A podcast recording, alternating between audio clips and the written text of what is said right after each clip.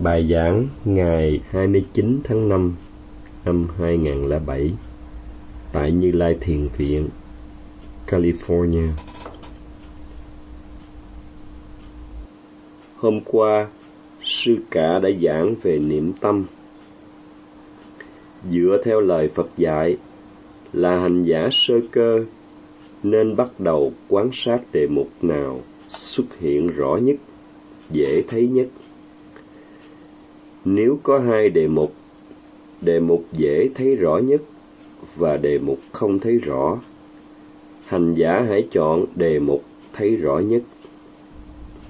Do đó hành giả nên bắt đầu với đề mục nào dễ thấy nhất và thấy rõ nhất. Giống như dạy trẻ mới bắt đầu học, cần phải cho trẻ học cái gì dễ nhất. Cùng thế ấy, trong việc hành thiền minh sát, hành giả nên bắt đầu với đề mục rõ nhất, dễ thấy nhất.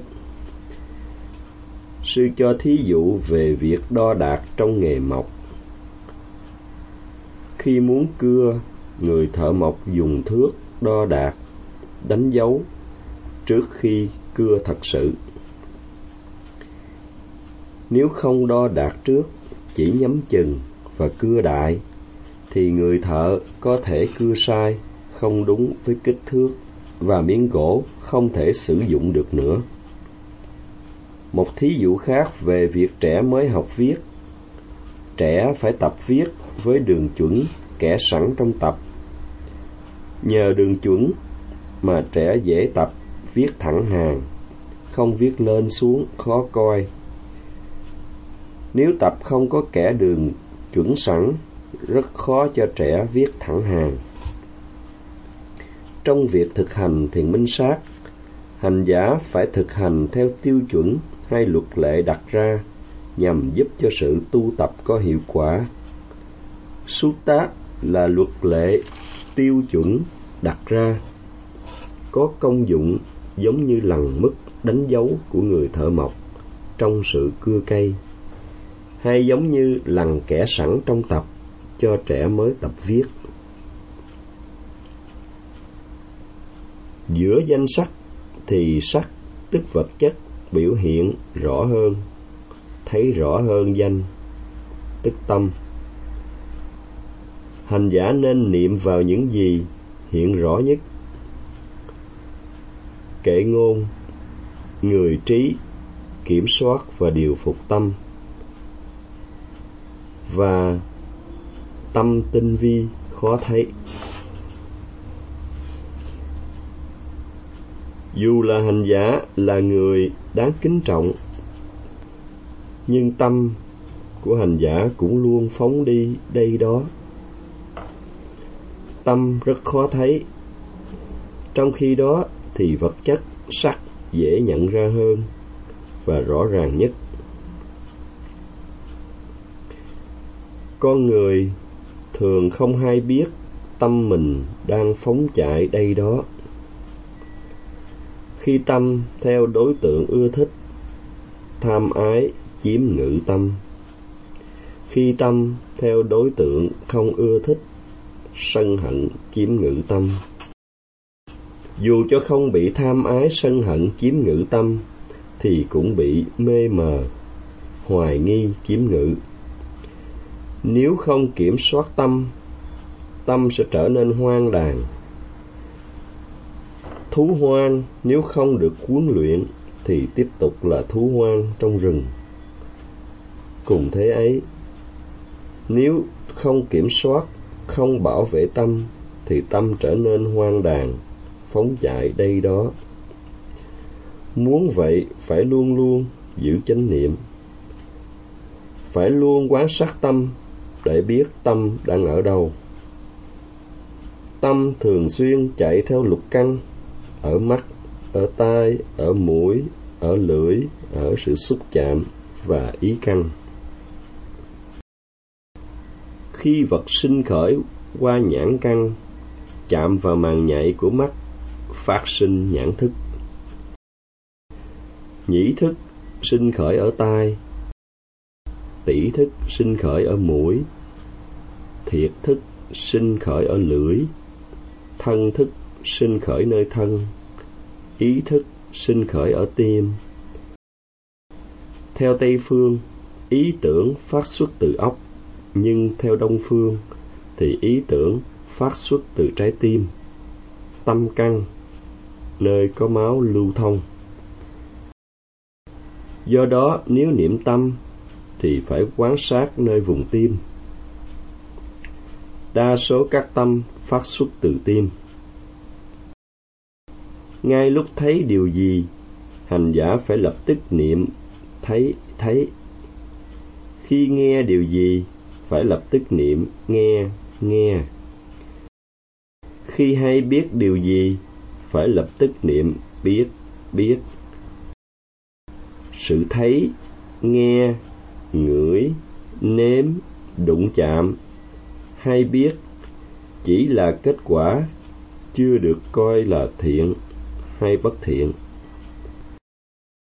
Chuỗi tâm phát sinh kế tiếp cũng chưa phải là thiện hay bất thiện. Khi hành giả niệm kịp thời, hành giả chẩn đứng, không tạo điều kiện cho phiền não phát sinh. Do đó muốn bảo vệ tâm, hành giả phải lập tức niệm ngay khi đề mục sinh khởi trong hiện tại.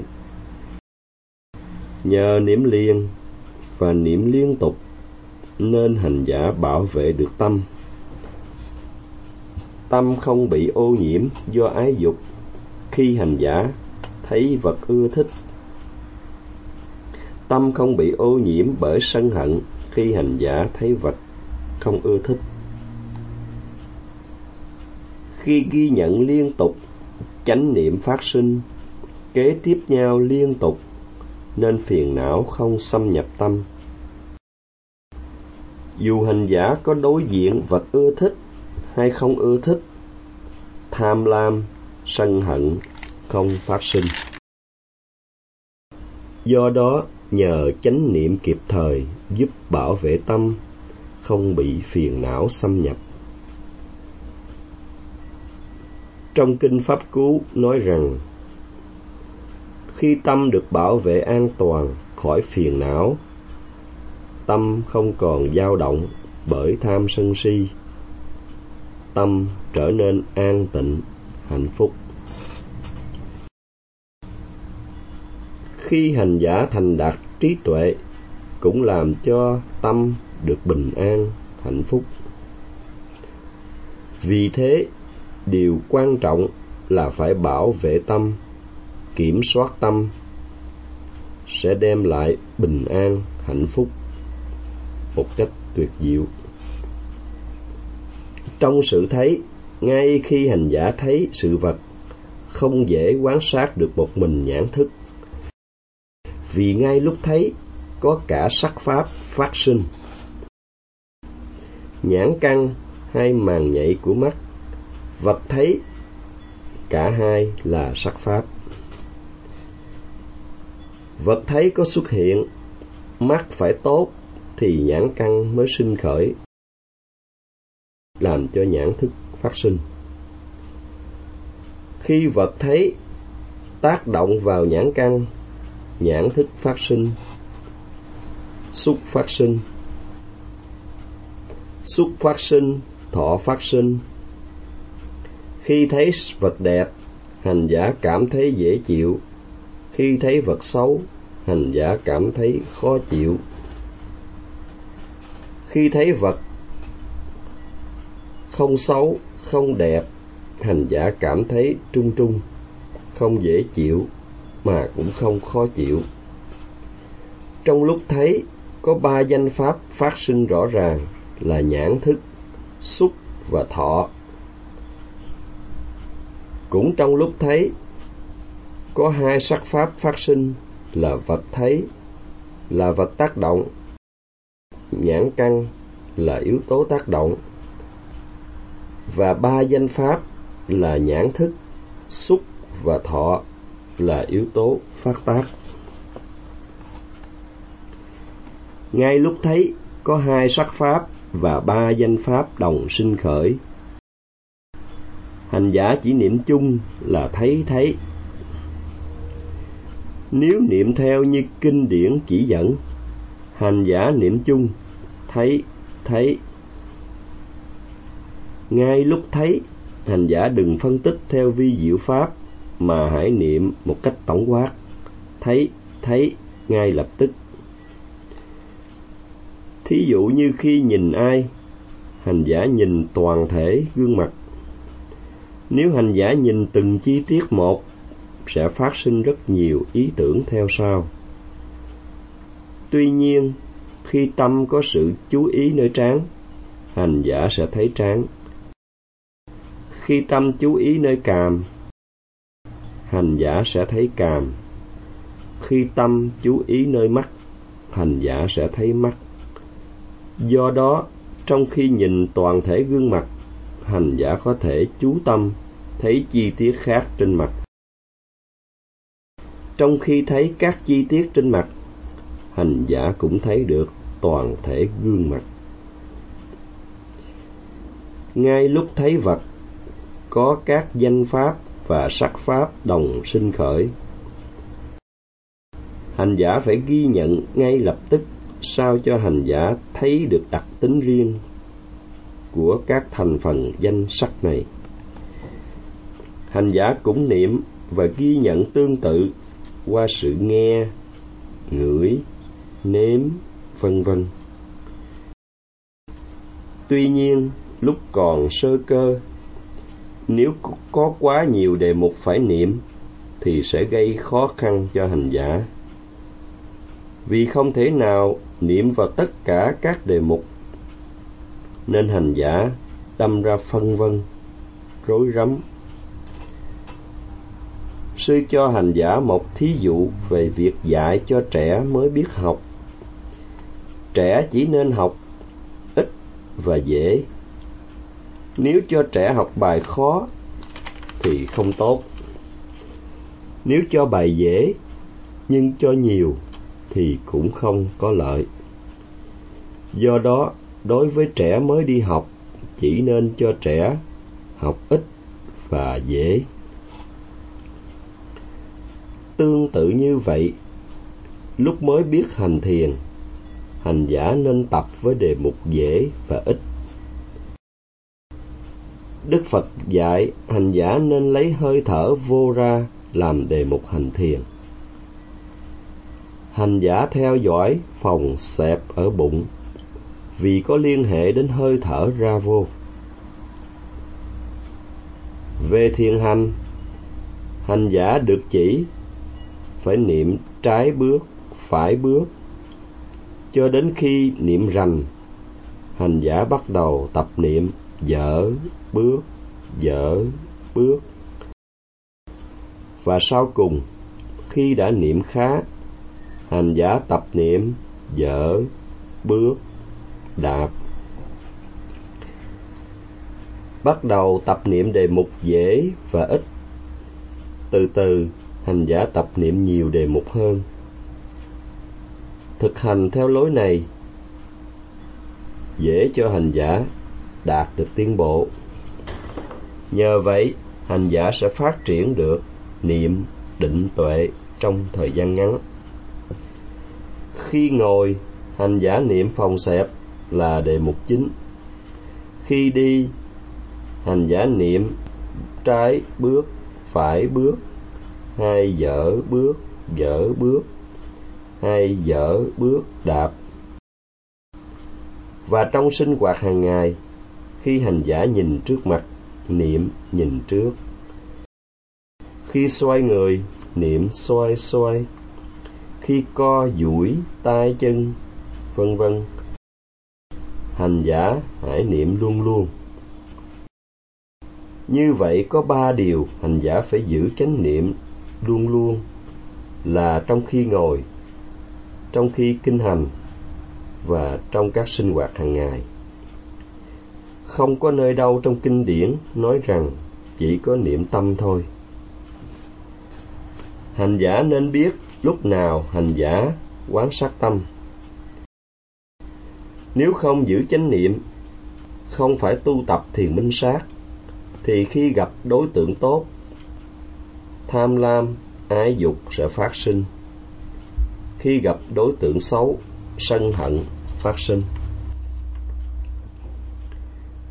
Bất an, dao động, phóng dật hoài nghi phát sinh nơi tâm. Nhưng thường con người không nhận biết thường con người không nhận biết có tâm gì đang sinh khởi, nên cứ để mặc tâm phóng chạy đây đó. Khi hành giả là người học từ đọc sách, hay có kiến thức qua lý thuyết rằng tâm phải được kiểm soát và bảo vệ, hành giả bắt đầu hành thiền hành giả ngồi và bắt đầu niệm vào phòng xẹp làm đề mục chính. Trong khi hành giả niệm phòng xẹp, có lúc tâm phóng chạy theo các đối tượng khác, làm cho tham ái hay sân hận sinh khởi nơi tâm hành giả. Do thói quen, hành giả có ý muốn thấy vật đẹp, nghe âm thanh hay ngửi mùi thơm. Khi ấy hành giả hãy niệm muốn muốn.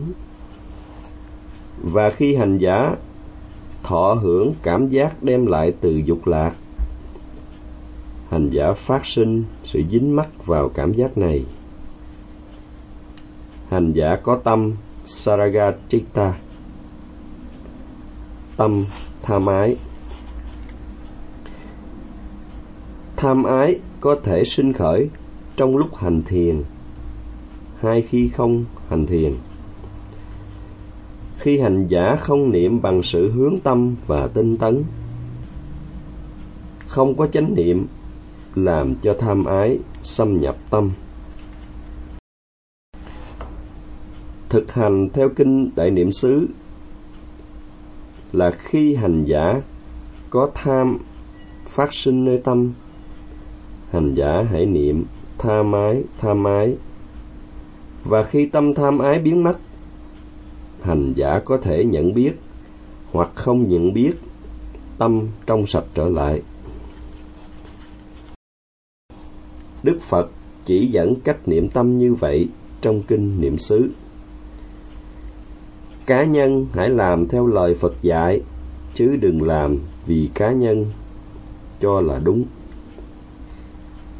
khi niệm vào tham ái nếu tâm tham ái không mất sau một niệm hành giả cứ tiếp tục ghi nhận cho đến khi tham ái biến mất và hành giả sẽ hiểu được thế nào là niệm tâm Chaita Nupassana. Sư cho thí dụ, nếu như có vùng một bị bệnh truyền nhiễm, muốn tránh bị lây bệnh, chúng ta phải hạn chế việc đi lại. Chúng ta phải thu thúc không đi vào vùng này. Tuy nhiên, đối với tâm, hành giả không thể nào giữ gìn, thu thúc, không để tâm tham ái phát sinh. Hành giả không thể nói, tôi không để cho tâm tham ái phát sinh. Hành giả không thể nào giữ gìn, không cho tham ái phát sinh. Trái lại, hành giả cần phải biết cách phòng ngừa không cho tham ái phát sinh và một khi phát sinh hành giả biết cách dập tắt muốn ngăn ngừa tham ái khi niệm vào đề mục hành giả phải niệm bằng sự hướng tâm và tinh tấn. Tâm được an trụ trên đề mục, và như vậy, hành giả ngăn ngừa, không cho tham ái, xâm nhập tâm. Do đó, hành giả hãy giữ chánh niệm liên tục để ngăn chặn, không cho tham ái, xâm nhập tâm. Và nếu tham ái có sinh khởi nơi tâm, hành giả phải diệt trừ ngay lập tức bằng cách niệm ngay niệm vào tham ái. Khi hành giả niệm vào đề mục bằng sự hướng tâm và tinh tấn, hành giả thiết lập được chánh niệm chặt chẽ nơi đề mục, thì hành giả chưa có niệm tâm. Nhưng khi tâm phóng đi đây đó, gặp vật ưa thích, tham ái phát sinh. Gặp vật không ưa thích, sân hận phát sinh. Muốn trị được tham ái sân hận sinh khởi trong tâm như vậy. Hành giả cần phải biết pháp niệm tâm. Sư sẽ tiếp tục bài pháp vào ngày mai. Nam mô bổn sư thích ca mâu ni phật.